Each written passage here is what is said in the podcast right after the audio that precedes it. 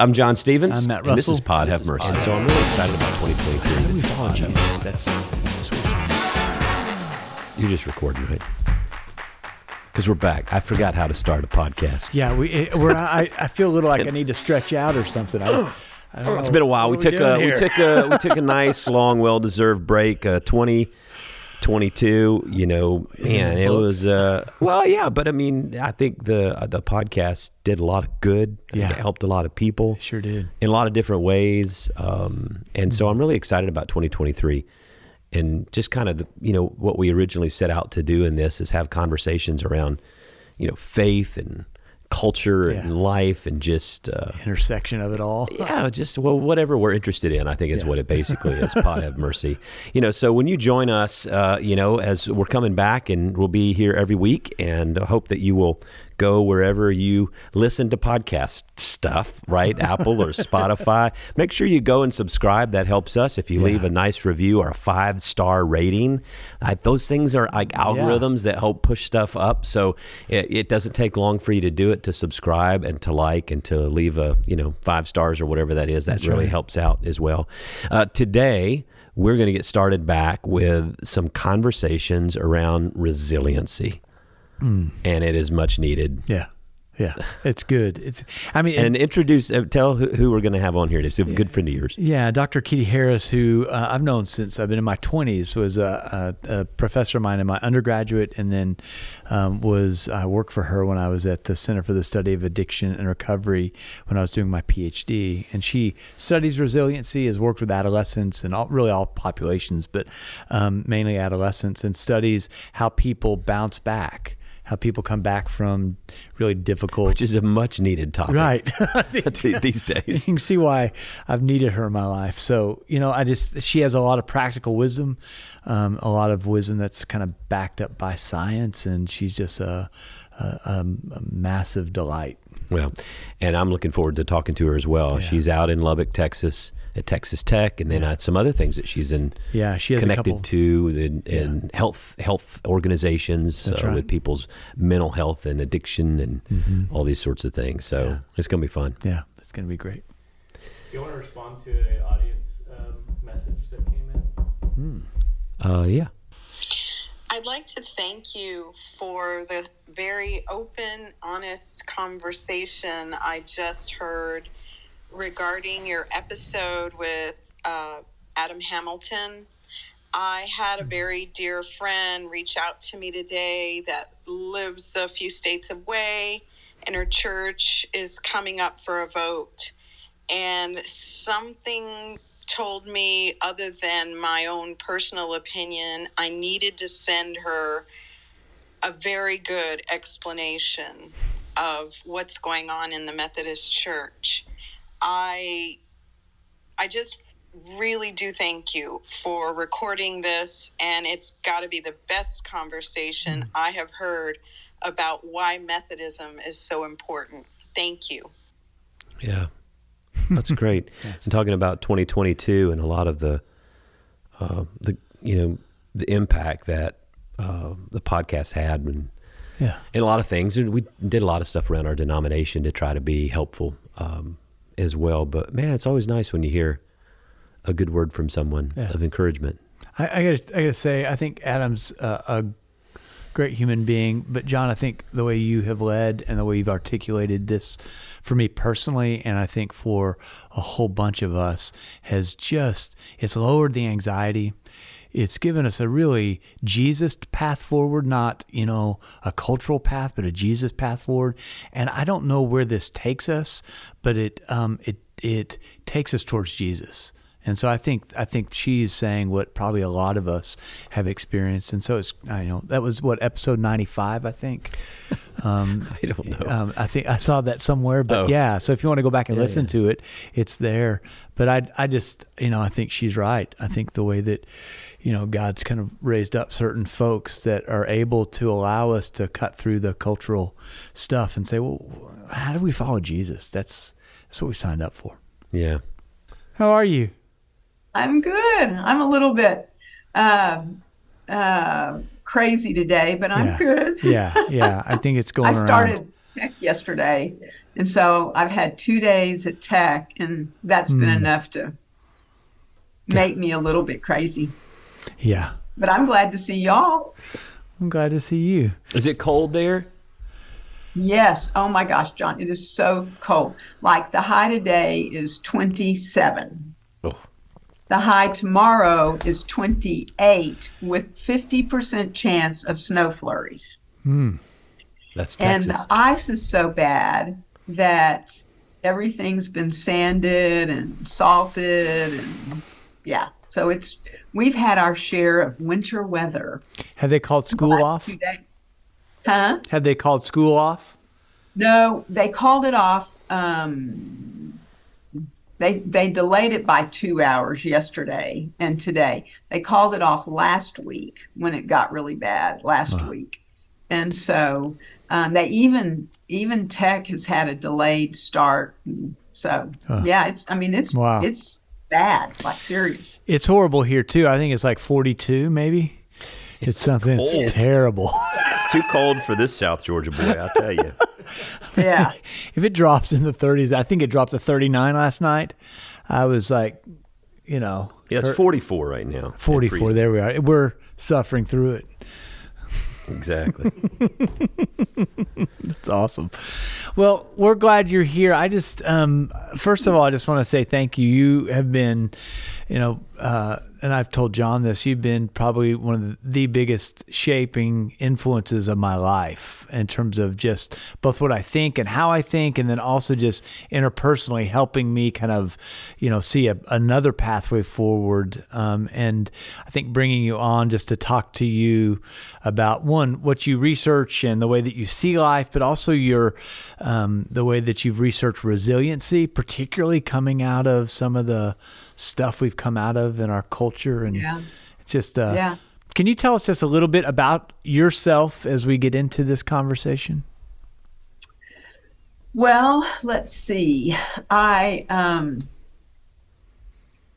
I had a great I had a great childhood. I've always said I grew up in this beaver cleaver household, which was um, wonderful. But the only hard part was we moved all over the country. And so I learned to adapt at a young age. I was in eight schools in nine years. And so um, it was it was hard because like you would make friends, but no, you wouldn't get to be friends for very long. Um, and I think that probably shaped a lot of what I experienced, and and uh, but it was fun. I got to live all over the country and Baltimore, Pittsburgh, Chicago, you know, just around, and so that's been good. Um, I have been in recovery from um, alcohol for a long time. Um, I sobered up at age 28, which was pretty young back in those days, way young back in those days. And um, that's been probably one of the highest blessings, biggest blessings in my life was to be able to really start um, most of my young adulthood um, with a, a program that spoke to, um, you know, spoke to the spiritual side of ourselves and and a lot of that. So that that's that's been really really good for me, and I I have loved all these many years um, of recovery. I um, I loved I love education. Uh, I'm a real nerd. I was on the debate team. Uh, That's as nerdy as you get, and um, and so I, you know, I kind of wasn't finished till I was finished, and that meant a PhD, and so I pursued that, and that was great, great. Some probably four of the greatest years of, of interest and excitement. And, um, finished that, went into private practice, loved working with people, uh, loved doing therapy, uh, loved building programs. I ended up going back to Texas Tech to, you know, to take over the Center for the Study of Addiction and Recovery that, that Carl Anderson had started. And that was wonderful. And we got to build that out and make it a national model and have it replicated around the country at a lot of different places. The University of Houston being one. Yeah. One of my former students runs that program there. Um, and so I just, you know, I've just been one of those really lucky people that has been able to have a life of helping others and, you know, um, blossoming through that and with that. And uh, I've met some of the most famous, fabulous people in the world, like Matt Russell. Yeah. Yeah. Um, That's more and- infamous. He's a rock That's star. That's more than famous. and so um, that's been you know that's been it and that's those are probably the high points i'm married i've got uh, some stepkids and uh, four fabulous grandchildren and um, a great dog that i love a lot well, I'm I'm it, our our paths crossed. Like I think I was 21 or 22, maybe. oh yes Uh, you and- were yes and- you yeah. walked into my class Yeah. barefooted carrying a guitar with long hair acting like Was it coming to a rock concert But- my well, classroom. I, I mean, to be fair, I had just uh, returned from dropping out of school and traveling around for a long time, and I was given education another shot when I walked in your class, and it probably uh, saved me and uh, to to keep going through it. And so then, uh, our paths crossed again when I started my PhD coming from Houston to there and then working for you for a number of years. One of the, and, and so again, as I said before, you've just been a massive shaping influence in my life. Um, and one of the things that I, it, been interested in talking to you about over these past few years is just your your work not just around recovery communities which is um, legendary but also this this nested idea around resiliency how people come back from really difficult things and could you maybe just talk about what that is and factors of that or what you've learned Yeah, um, that that has been one of my favorite research areas for a reason, and that is that one of the things that has always haunted me is why one person can achieve certain things Yeah. and another person can't. You know, why does this person stay sober and this person relapses? Why does this person stay married and this person divorces? Maybe. Why does this person succeed professionally and this person struggles? And I've always looked at that from the standpoint of what provides that ability to bounce back from hard things. Because all of us, I mean, there's no one that doesn't doesn't face hard things in their mm-hmm. life. We all do at various times and various stages and various ways. And so I became really fascinated with resilience and that bouncing back. And and did the research on it years ago. And then it has like reoccurred with all of the COVID Mm-hmm. literature and stuff about mm-hmm. what we're really struggling with with the end result of COVID. And why have some people been able to weather the storm of two years of isolation and different things?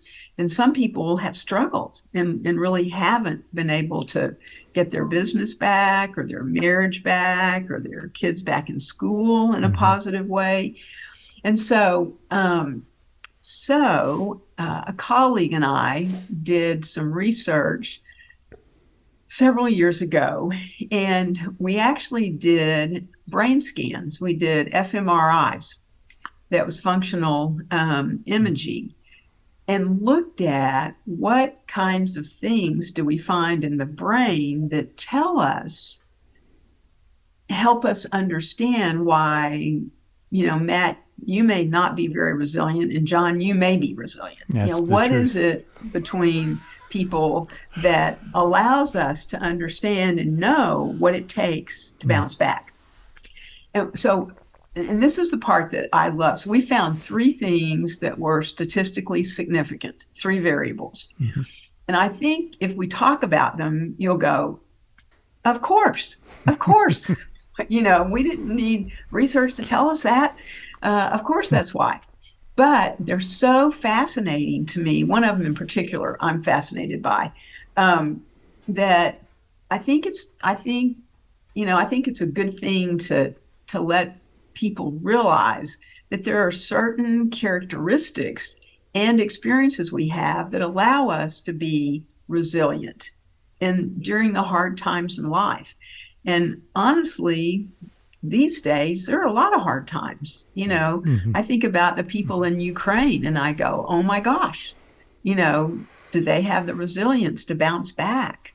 You know, uh, I think about you know all the different things we struggle with in in our country and do we have the resilience to come back from those so um so that's kind of the that's kind of the overview and how i got interested in it mm. um do you want to hear what the three things are i do yes yes okay um and just interrupt me you know me uh, you can yeah. Matt, no. Well, the reason I'm fascinated is I, you know, I, Matt sent me a lot of info about you and a resiliency. I think that's that's actually really fascinating to me, recovery stuff too. But mm-hmm. resiliency is really big. Uh, so I went online. I took a resiliency uh, well-being quiz. Yeah, how'd you oh, do? Awesome. I, I think I'm okay with everything but stress. You don't have a lot of stress in your life, John. Which I mean, I, I, think I'm not coping very well. It's like maybe are, the amount happy, that you have to cope I'm, with. I'm happy. It says I'm happy, which is good. I'm glad to know that. But uh, anyway, it's so I I, no, I want to hear the three. I want to know how to be more resilient or what I yeah. need to, you know. Okay. Because it's huge. I think about you know Viktor Frankl's work, you know, coming out of the Holocaust and what you know, um, even family members that emerge out of the same same event of a family, but they have really different responses to it. All those things are like the things between people and how people react to things are really interesting to me. And I think that we're in a culture that if we don't understand those, and we're in a church, if we don't understand that, then we can't create contexts and maybe conversations that allow folks to go through, which will all go through difficult times. But how do we be communities that foster resiliency? You know?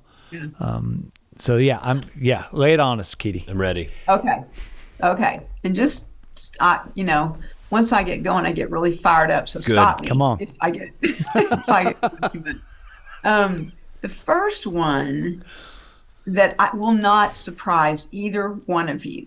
That you'll not, you will not say, "Oh my gosh, that is so amazing and interesting." You're not going to say that about this. You're going to say, "Of course." Okay. The first one is social support. The number one factor in resilience is social support. Mm. Do I have people around me? Do I have people to help me? Do I have people that love me? Do I have people that are there for me? Do I have people that support me? And Huge. and if you think about it, if you think about going through difficult times and you think about emerging from those, it makes so much sense to realize that that is huge. Mm. It's huge to have people that are there for you. Yeah. That you can count on, that you can trust, that you can, you know, you can share that experience mm. with. And and if you look at even if you look at something as recently as COVID, part of the biggest problem what was the biggest problem of COVID? Social, isolation. Social isolation. isolation. Yeah social isolation. Mm-hmm. And here we were used to being able to be together and go to things and do things mm-hmm. and all of a sudden, you know, we're we're in church online. Hmm. You know, and which John just loved. Better than nothing. but, you know, yeah. I mean, there's nothing there besides, no. you know, church online. Mm-hmm. And so um so that that whole idea of social support was number one. That's that. a couple weeks ago, I'd spent some time with a group of folks, and um, th- we had somebody from the office um, of the Surgeon General come and talk to us. Uh-huh. And um, I was aware of this, but had was re reminded in a profound way that that that the Surgeon General really is talking about isolation and loneliness as being epidemic in our culture right now, and that because of that we are socially isolated. Even in coming back, it's been really hard to create these networks or to to there's just a lot of fragmentation and isolation in the midst and so i they talk about these deaths of despair you know Right. and the suicide rate rising mainly among middle class white males you know Yes. i just think all these things are really interesting to me in the Yeah. midst of that No, and I think that's such a good point, Matt, because because social isolation creates a sense of um, obviously loneliness, but also not belonging, not feeling supported, not having a buddy. You know, those are the kind of things that you find that put people in a bad place in terms of their mental health. And um, and I, I one of the things that's so sad to me about everything involved with COVID and all of that is that is that sense of social social isolation and what it's brought, what it's brought with it um, as unwanted experiences for so many people. If you look at some of the the newest data on schools, you know, getting kids back in school has been difficult. oh yeah yeah You know, getting them started back Yeah. and getting them away from their computer and back in with people. yes Uh, and so many of them, because of other maybe issues, are more comfortable behind the computer, yeah but they'll never be socialized. yeah yeah Yeah. And so, for forcing them, I hate to say it that way, but putting them in a position where they have to go to school because they need to be in a social environment to learn um, has been one of the has been one of the struggles yeah that people have talked about and and thought about. And as a as a culture, it seems like what was that book that came out a while ago called Bowling Alone? Do you, do you remember that? That Yeah. talked about all these the ways that as a culture we used to, you know, be involved in bowling leagues, all these other leagues or things that we would do, and that that over time it's really kind of those things have dissipated. You know. Oh, yeah. And Well, I it's it's funny that you said that because um, my sister and I were talking the other day about how different our lives looked socially from my parents, our parents, and they went. They had bridge club, they had dance club, they had football game club, they had um, um, some other thing they did uh, that, that they played doubles at the country club with tennis or whatever. I forgot what they called it. But they had all of those all of those places and, and ways to socialize. Huh. I've never belonged to a dance club. I've never belonged to, you know, a bridge bridge, club. club. all right. You know, Yeah. I mean, who has time to go play bridge? Yeah, we're You know? binge watching uh, Ted Lasso now or whatever. Yeah. That- there was another book that um, uh, the guy who used to be the senator in Nebraska, Ben Sasse, Uh-huh. wrote a book called Them. and it, as he was diagnosing That's the problem, it was about like the previous generation where the communal gathering for him in Nebraska growing up was around basketball auditoriums Mm-hmm. at the high school. And I think when I started out doing youth ministry, you know, Friday night football games, that's Yeah. where every, especially in smaller communities like That's in right. Hinesville, Georgia, Yeah. or Statesboro, Georgia, or Dublin, Georgia. That's where everyone everyone goes to the high school, even if you don't have kids in school. It didn't matter. You see everybody. It's the gathering space and mm. place, mm. and you'd have a lot of those things around in the community where there's a social gathering. I remember when I was really, really young, and my parents would come out of church on Sunday morning. People would just stand around and stay and visit for 30 minutes, 40 minutes before they go to lunch. And now it's like, man, this place is cleared out. Yeah, it's like the rapture. Especially like Sunday, if you go long, I mean, people are they're gone. They cleared Yeah. out because there's other places that have have occupied the space Hmm. for that, and some people still had it or have it. But that makes a lot of sense to me. That Yeah. not only where we feel isolated, but where we see some breakdowns in community. That's really true. yeah. No, that's a really good point. John. I think i- if you and now, and of course this this example has been used ad nauseum, so forgive me, but Hmm. you know, if you walk into a restaurant, the majority of people that you see are on their iPhones as opposed to connecting to each other over dinner. You know, and Yeah. it's, I mean, and I, the first time I saw a study about that, I thought, oh, I think that's a little overplayed. But I started looking, and it, it was true. It was true. People just be on their iPhones, and, you know, Matt would be sitting over there having dinner, and I'm just on my iPhone checking out stuff as opposed to interacting with him. And you see that all, All the the, time. time. with kids. Hmm. You hardly ever walk into a restaurant that there's not a younger kid there with an iPad is Mm-hmm. playing a game. And I realize it's to keep them occupied and to keep them, you know. so mom and dad can enjoy sane. a meal. yeah, right. yeah. But if you think about it, I mean, that's how those of us our age, I'm a little bit older, um, that's how we learned to interact was at a dinner table. You know, that's where we learned to socialize at a dinner table or a breakfast table or wherever. You also learn And- to sit and listen to other people. Yeah. Yeah. Did of- you get smacked? I got smacked a lot when I was a kid in those situations. So I probably would have been better with an I'm iPad. not going to talk about abusive. I, was, I may have been a little ADHD though. That's going to shock you. You might But so, what is it about? Um, what is it about social interaction, a group cohesion that is like positively correlated to um, resiliency? What is it about that? I mean, it makes sense, but what is it? Like, what? Sure. Yeah. I think there's a couple of things. Number one, I think it enhances a sense of belonging. okay. I've got a place to be. I, you know, if you look at some of the Hmm. developmental stuff in adolescence, one of the top ones is where do you belong? Where you belong. No, yeah. it's belonging. And so I think okay. that's the first one. I think another one that's real important is it a, uh, that sense of um, there are people like me around me, and it's not just a belonging, but that I've got support. Okay. I, you know, I, it, it, and if you think about it, so if I get in trouble and if I know I can pick up the phone and call Matt Russell, and he's going to help me, Mm-hmm. you know, and that's been built up over years and years and years of what social support. Okay. And so there's Okay. a there's a, a real depth of feeling that I'm not alone. Alone. Okay.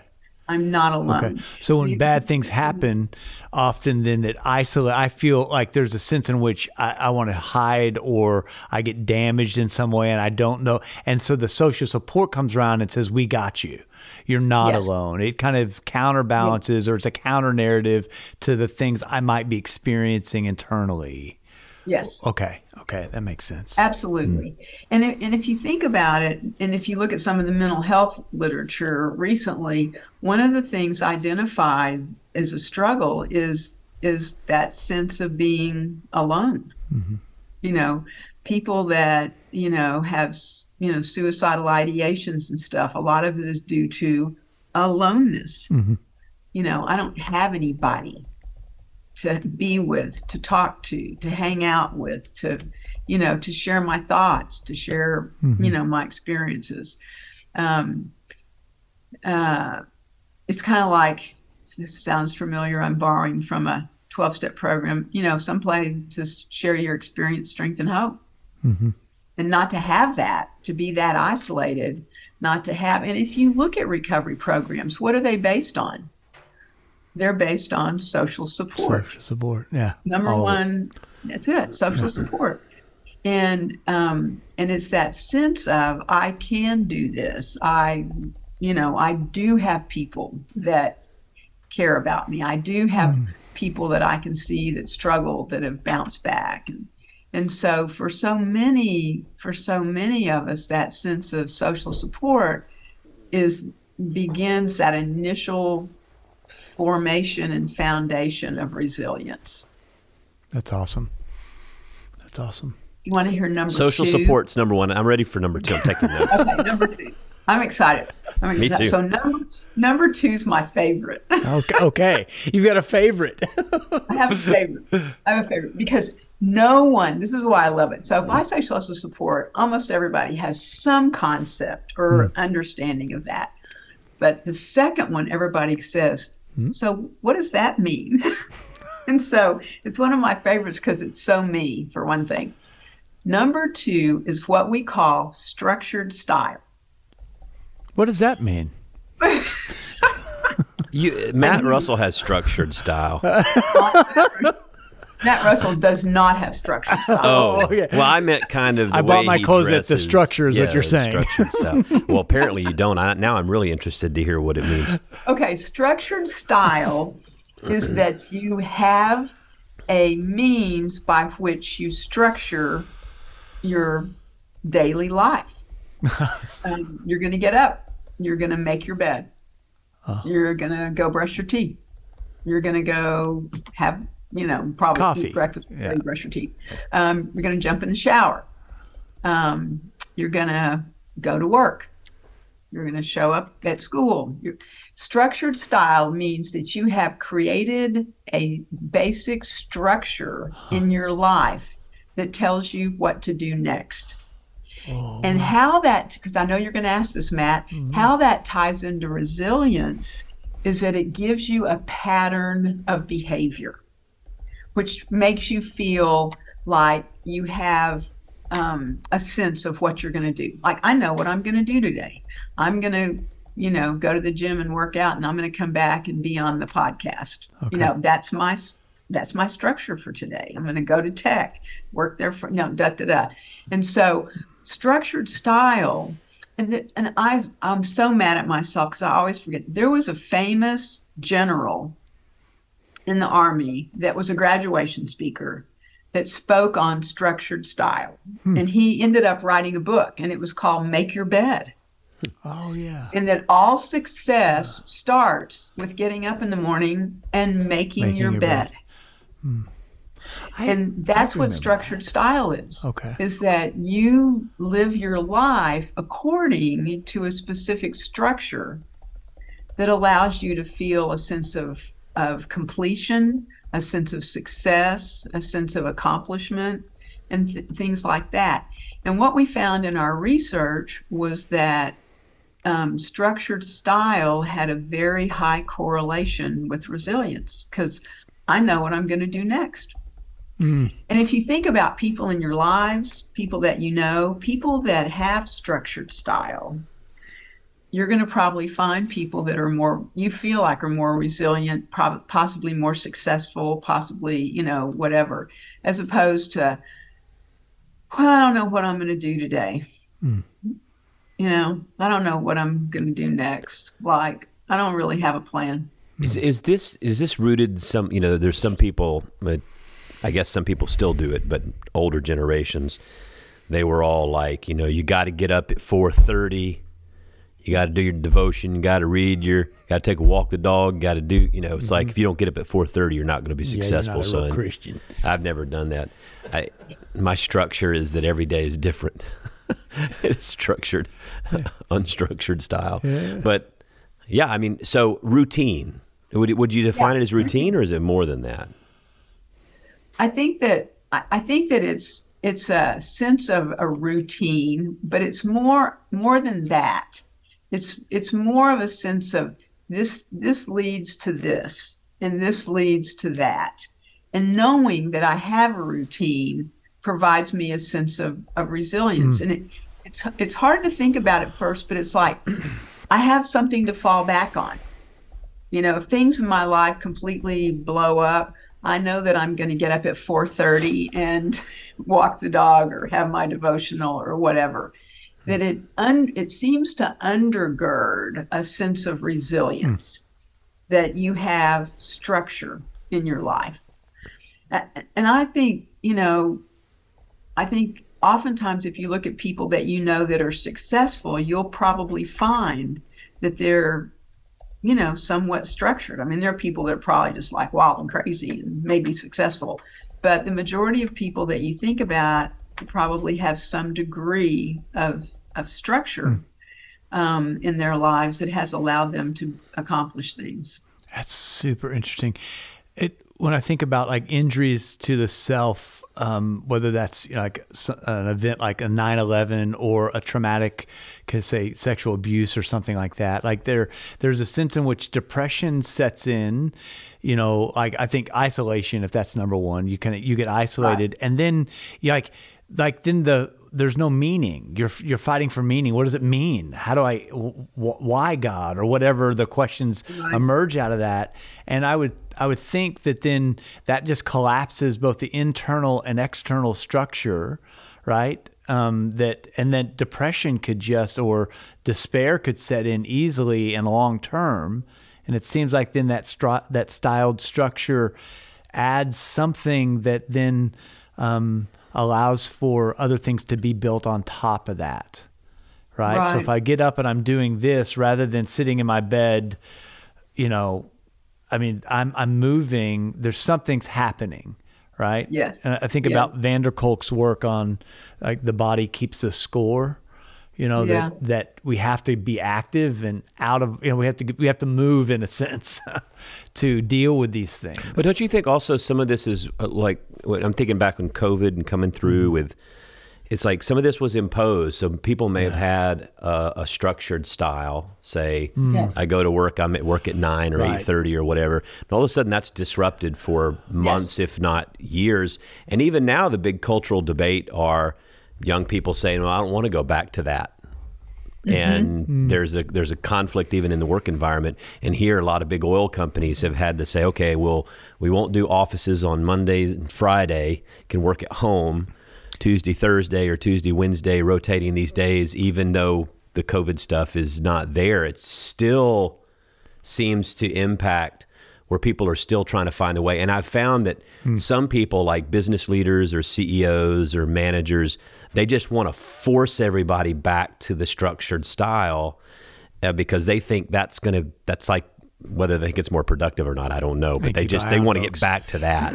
and other people don't want to. And I wonder, I mean, like, I think school, you talked about schools, you talked about workplace, you Right. talk about like my my rhythm and routine is completely different than before COVID. Monday, which is my writing day, which I don't usually meet with people, was the first day I could remember since before COVID where I had a breakfast meeting, a lunch meeting, and a dinner meeting. And I thought, that was Monday. yeah. yeah. And Stephanie said, You've never done that before. I said, Yeah, I did. It's just been a couple of years. It has been a long time since I've done anything like that. And you, you don't realize it until it happens Yeah. again. That some of these things are just, they're not existent anymore. Yeah. yeah. So I wonder if that's, I don't know if that's a part of, of you see, you know, with young people, a lot of mental health issues and a lot of like depression and anxiety and Right. stress are through the chart.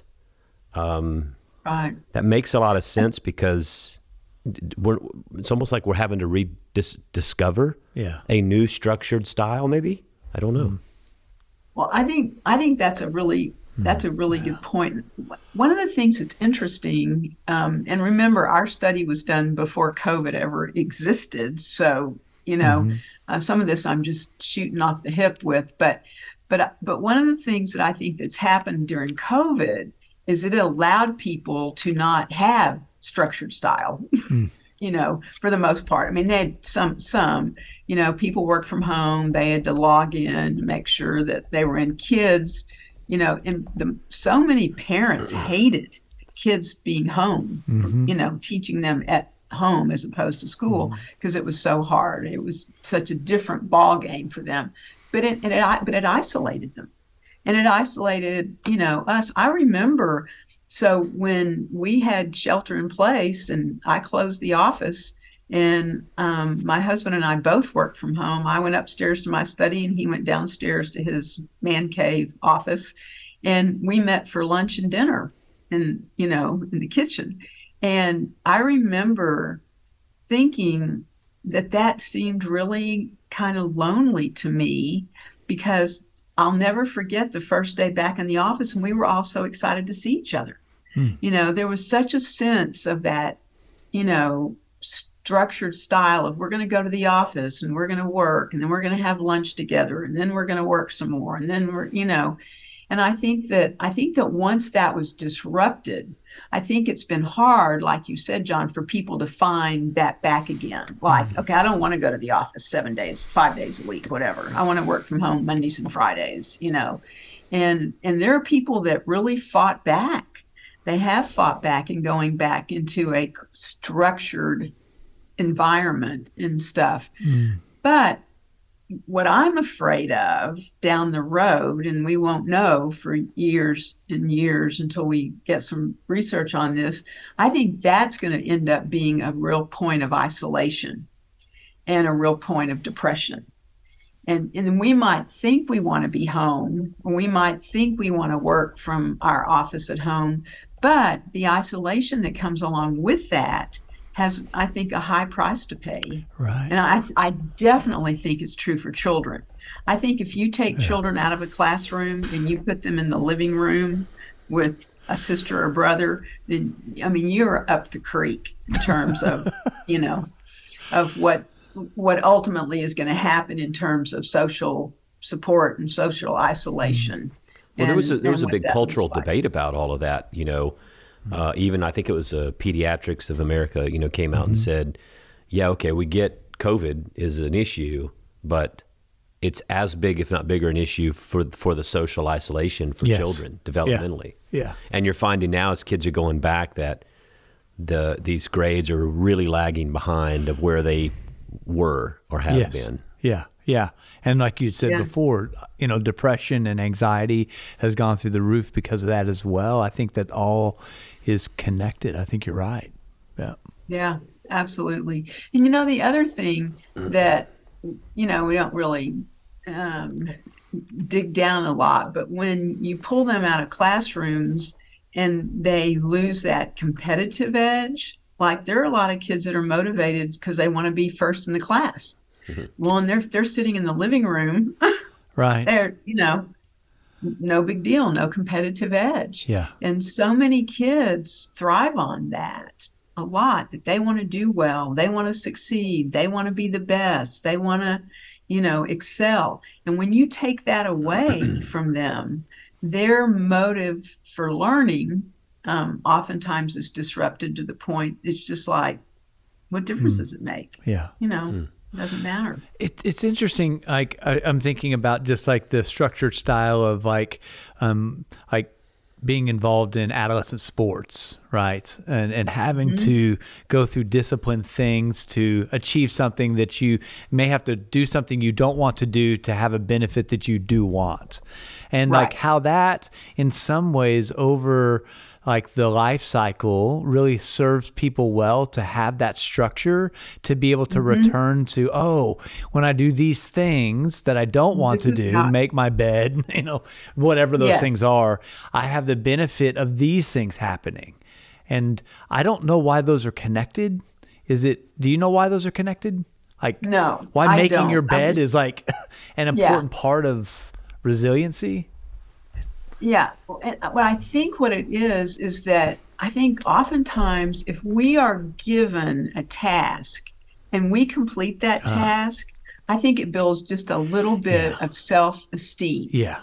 Which builds a lot of resilience. Okay. Like if, if you interview people, you can tell, I mean, a lot of times that their self esteem in many ways although you have to dig a little bit, is tied to resilience. Like, I know I'm going to make it like you know i didn't get to run for x number of weeks. Mm-hmm. and you know it was snowy and icy and whatever. But you know what? I can get back on the track and make it. Yeah.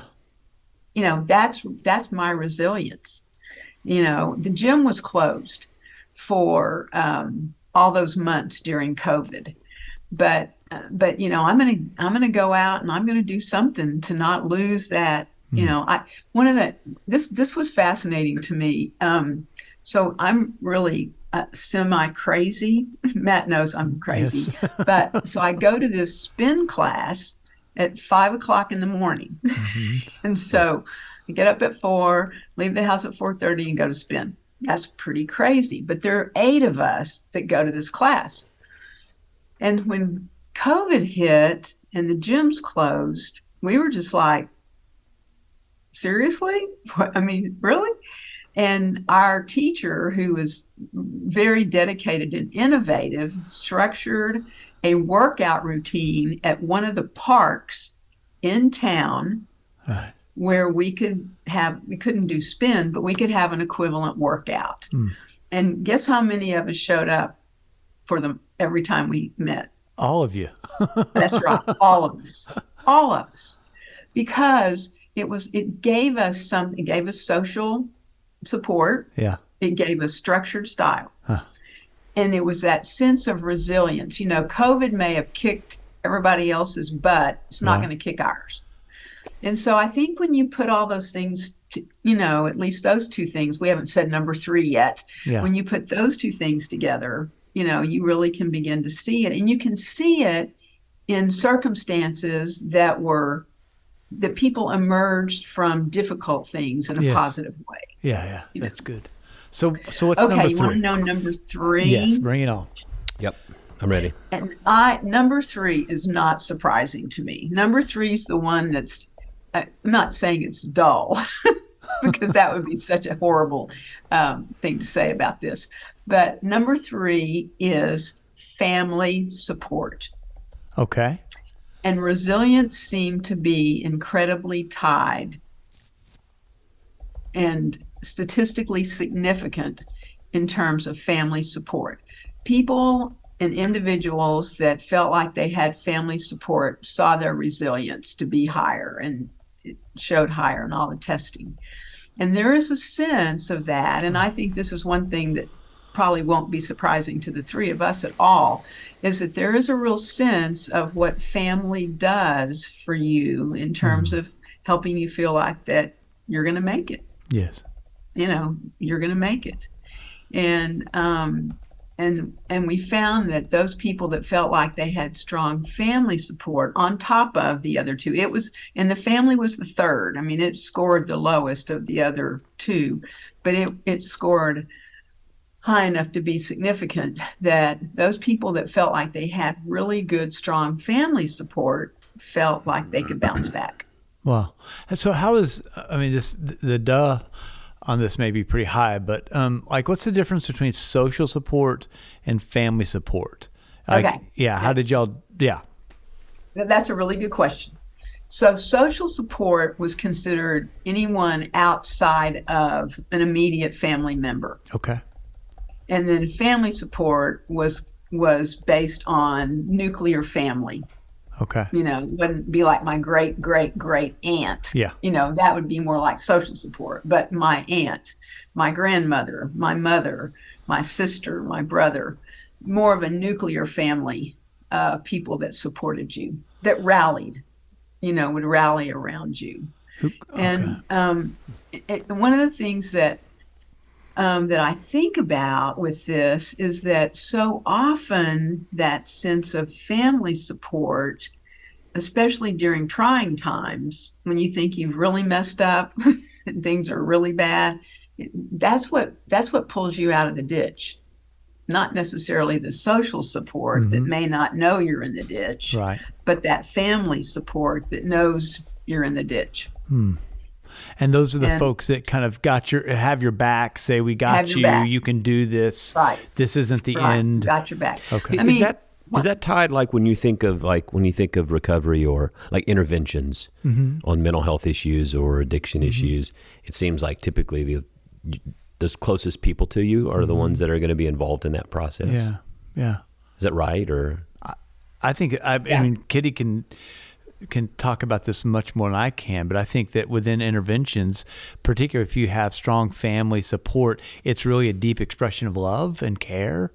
And if your family is like not there, there's there seems to be not as much traction at times unless you have a social support that's really strong. But family does Well, yeah. and and that that's that is true. If you look at actual interventions, Mm-hmm. the most successful ones appear to be the ones that are done by family. You know, we love you, we care for you, let us help you. And and and it it never hurts to have some social support mixed in with that family intervention, but it's it is like, you know, John, kind of like we've got your back. you know, we've got your back. We're going to take care of you. We're going to help you. Um, we're going to kind of get you back on track. And I think I think that's true of everything from um, recovery issues to mental health, and even more so, like with physical issues. Yes. I mean, if people are sick in the hospital, you know, a lot of the research shows who's the most important people to visit them? Their families. You know, that we're going to take care of you, and, you know, this isn't going to be, you know, the the last time you're going to see us show up, you know, things Mm. like that.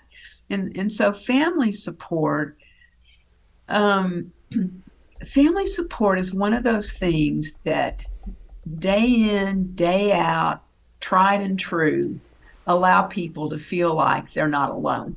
Yeah. They're not alone. You know, um, there's this great story that um, I don't know if y'all are familiar with. Um, there's a book. Uh, I'm going to forget the name of the author. It's, it's called Known. Is the name of the name of the book. And Matt, I know you've heard me talk about this, but there's a story in there. It's and the, the subtitle is like how making meaningful relations in a technology world or something Yeah. like that. And um, uh, and there's a story in there that this this back in the de- days of the depression that this this family this mom and her kids the dad had died and the mom was with the kids and she met with them all and said i'm going to have to i'm going to have to let you go to the orphanage because i can't take care of you. And i don't have the money to feed you and shelter you and all that. And this one little boy was just like devastated Mhm. you know and and she saw how he reacted and how devastated it was. And um and she said to him she said don't worry we're going to make it. I'm i'm not going to let them take you we're going to make it. Hmm. and he said that for the rest of his life that was his mantra. No matter what came up no matter what happened it was we're going to make it. That's great. and I think that I, Matt knows I'm probably on the verge of tears when I tell that story. Um, I think that that is what that's what that family support looks like. You know, we're gonna we're gonna make it. Yeah. We're yeah. gonna make it Yeah. Against all odds, against what looks to be a very difficult path. You know, we're we're gonna make it. Yeah. And That's and and because of that, the the resilience that's built in that is a, is very attuned to bouncing back. Yes. You know, it's the same thing. We're going to make it. Yeah. I'm going to make it. I've got the I've got the resilience and the the desire within me to bounce back. Mm. Mm. You know, when I, when I hear you, when I hear, see these three things, I know we have to wind down in a few minutes, but when I see these things, last week I went to um, the Brookwood story, the movie that was made. Yeah. Uh, there's a there's a lady here in our church, Yvonne Streit, who's 94 now, maybe I think she's 94. Wow. And, awesome. And Amazing. her daughter was born and had a severe encephalitis, encephalitis type Mm-hmm. thing and ha- was severely um, disabled.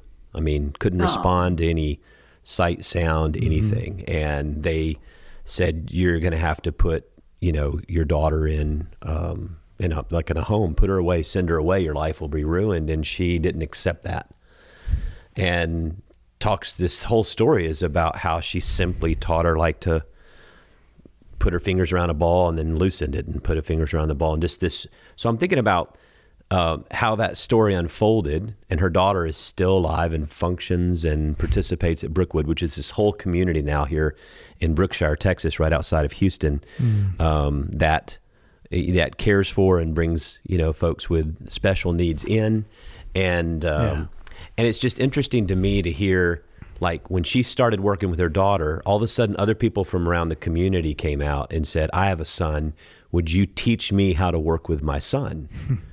And so I was, I'm looking at your list, going, "Okay, resiliency. Not only how this thing became what it became, and now it's in Waco and other places. You got the Briarwood School. It's like you have family support, you have structure, and you have resiliency. I mean, uh, social support. that Yeah. came. Um, all three of these are resilient and create something that's you know pretty transformative and amazing. Yeah, I mean, if you think about it, I mean that's and and if, if you get a chance, I don't know when this movie's like going out like wide or whatever or where it'll be, but you get a chance to see this thing. It's absolutely amazing. Stunning, The yeah. story of of people's lives, and so they live in community together. They have their own rooms and their own uh, villas, and then they work every day. They have they Hmm. have their gift that they work, and they make all these things they sell in the gift shops. They have Oh, a nursery, and It's so amazing. they have tasks of work of worth. That is their structure every be- every day. Yeah. and so it's just it's interesting to me when I think about uh, the citizens, you know, at Brookwood. I mean, how resilient they Yeah. are considering all the things they've had to deal with and they're still dealing with. And I look at Yeah. this, and I also the other thing I thought about this was um, like in the last couple of years, not just COVID, but you know the the cultural divisions or political divisions, denominational divisions, and people really feeling in despair and lost and kind of burned out and just not being able to bounce back. And I look at this and I think, man, if I've been able to make it at all, I'm not so sure how well I'm doing on the structured style part, but but the other stuff has certainly been there as far as the the number one, particularly the social support. Um, so I just think that's that's good when you're. It's one of the things I love about being connected to a denomination Yeah. you know, I've had people who are going through the same thing I'm going through and are dealing with the same frustrations and the same difficulty and the same division. And I can call them up and we can, if nothing else, we can just, you know, bitch and moan together, don't lament, but they know what I'm going through. alone. I know what You're they're going. Yeah, Yeah. we're not, we're not alone. I also wonder, uh, you know, just about the church being a community of care that gets really serious about. Like, I love that phrase. Um, what was the phrase that came out of that story? Everything's that we're going We're to gonna make, make it. That sense that every, because I think that people show up in the Yeah. pews every Sunday holding on to something that they want to share, but they don't know how. And to have a community echo back to them saying, You're going to make this, you're going to make it, you're not alone. Um, w- If you don't have family, we'll be your family. We'll provide Right. you social support and structure. And you know, you know, I, I just think there's something powerful about that. It moves us beyond these other smaller ego projects of who's in and who's out. Yeah. Right. Yeah. Well, and you know, I, I mean, you're right, Matt. There is something powerful about that, and and John, you're so right too. That being able, if you look at places that have or situations where people have survived, and mm-hmm. people have done well, and people have shown resilience, and you're going to find those three things. You know, they may be in different orders or different circumstances, but you're going to find those, and along with that whole sense of, um, along with that whole sense that I'm going to make it. We're going to make it. We're going to we're going to do this. You know, I just think that I think that I think some of it is the belief and the faith that we're going to make it. You know, I think some of it is the the the variables you have within you like if you know if you have the social support if you have the structured style if you have the family support then within that is that real sense of we're going to make it. Yeah. you know we're we're going to make it. And you know a lot of times um a lot of times we give up and and and it always makes me sad you know and i, I think of kids i've worked with that have given up. And i i think no that's not okay. You can't give up. You can't give up. You're going to make it you know you're going to make it. Um, and i if nothing else having that attitude Mhm. that you know i've got what it takes to make it. Yes. i've got what it takes to be who i want to be and be in the world the way i want to be in the world i think that in and of itself is a lot It's Amen. huge Hmm. huge Well, this this is a great conversation, and these three things we, we're going to have to get you back Yeah. again and talk about some other things. But this is a lot Okay. to chew on for sure, and um, and I think helpful, Yeah. Very helpful because everybody is dealing with something. Yeah. Yeah. Everybody's Yeah. dealing with something. Everybody Yeah. is. Yeah. Well, I appreciate the opportunity to share what I've learned, and um, and I always love to see that ugly face. and I'm so not, I'm so glad to meet you, John. It's very Um, nice to meet you too, and we will definitely get you back and talk about some I- different I things. It's very to. helpful. I, I would love to come back and talk about. I mean, uh, just anything you want, or you know, I'll you're send. you're some- our you're our fa- you're our favorite guest from Lubbock, Texas. Okay, well, that's very impressive. That's very gonna- impressive. hey, I will say one thing I know I've learned since living in Texas nine years. You got to be a pretty resilient human being to live in Lubbock, Texas. I'm telling you. I mean, you got ice storms this week, and in not too long you're going to get storm's next. sandstorms. Haboob. That's You'll right. get sandstorms. Whatever those things are called. Yeah, You- exactly. You, know us well. You know us well. That's exactly the uh, truth. So I am resilient and I have survived here and I didn't even want to be here. this is where God planted me. So here I am. well, thank Well, you so much for being thanks, with us today. You're Thank welcome. you. Thanks for having me. All right. Bye-bye. Bye-bye. Bye-bye. See you later. See you soon. Well, I, it I love that woman. She's been deeply uh, impactful to my own life. She stood with me in shadows that I uh, was afraid to stand in alone, and she has not just um, like studied resilience resiliency. She's really been an agent of resiliency in my own life. So I, I just you know I've got all day long I. I just really enjoyed. Yeah, I wasn't sure what what I was coming into because Yeah. you've got experience with her. I didn't, and I thought, you know, is this a Yeah. professor type from Yeah. university is going to like talk about stuff I'm not going to. You know, I thought it was very practical. Yeah. Mm-hmm. and it's like research in real time in real life with real people about you know, gosh, what are the what are the key uh, the three legs of a stool, if you Yeah. will, for resiliency. Yeah. And man, we need to be resilient more than ever Yeah. in our lives. Yeah. We're looking for it, searching for it, hoping for it, Yeah. praying for it. Amen. Um, even even still, we're going to make it. we are gonna make it, Me John. and you and We're Jeff. Gonna make it, Jeff. We're gonna make it. Say it. We're gonna make it. We're going to make it. well, I'm John Stevens, And I'm Matt Russell. and this is Pod Have Mercy.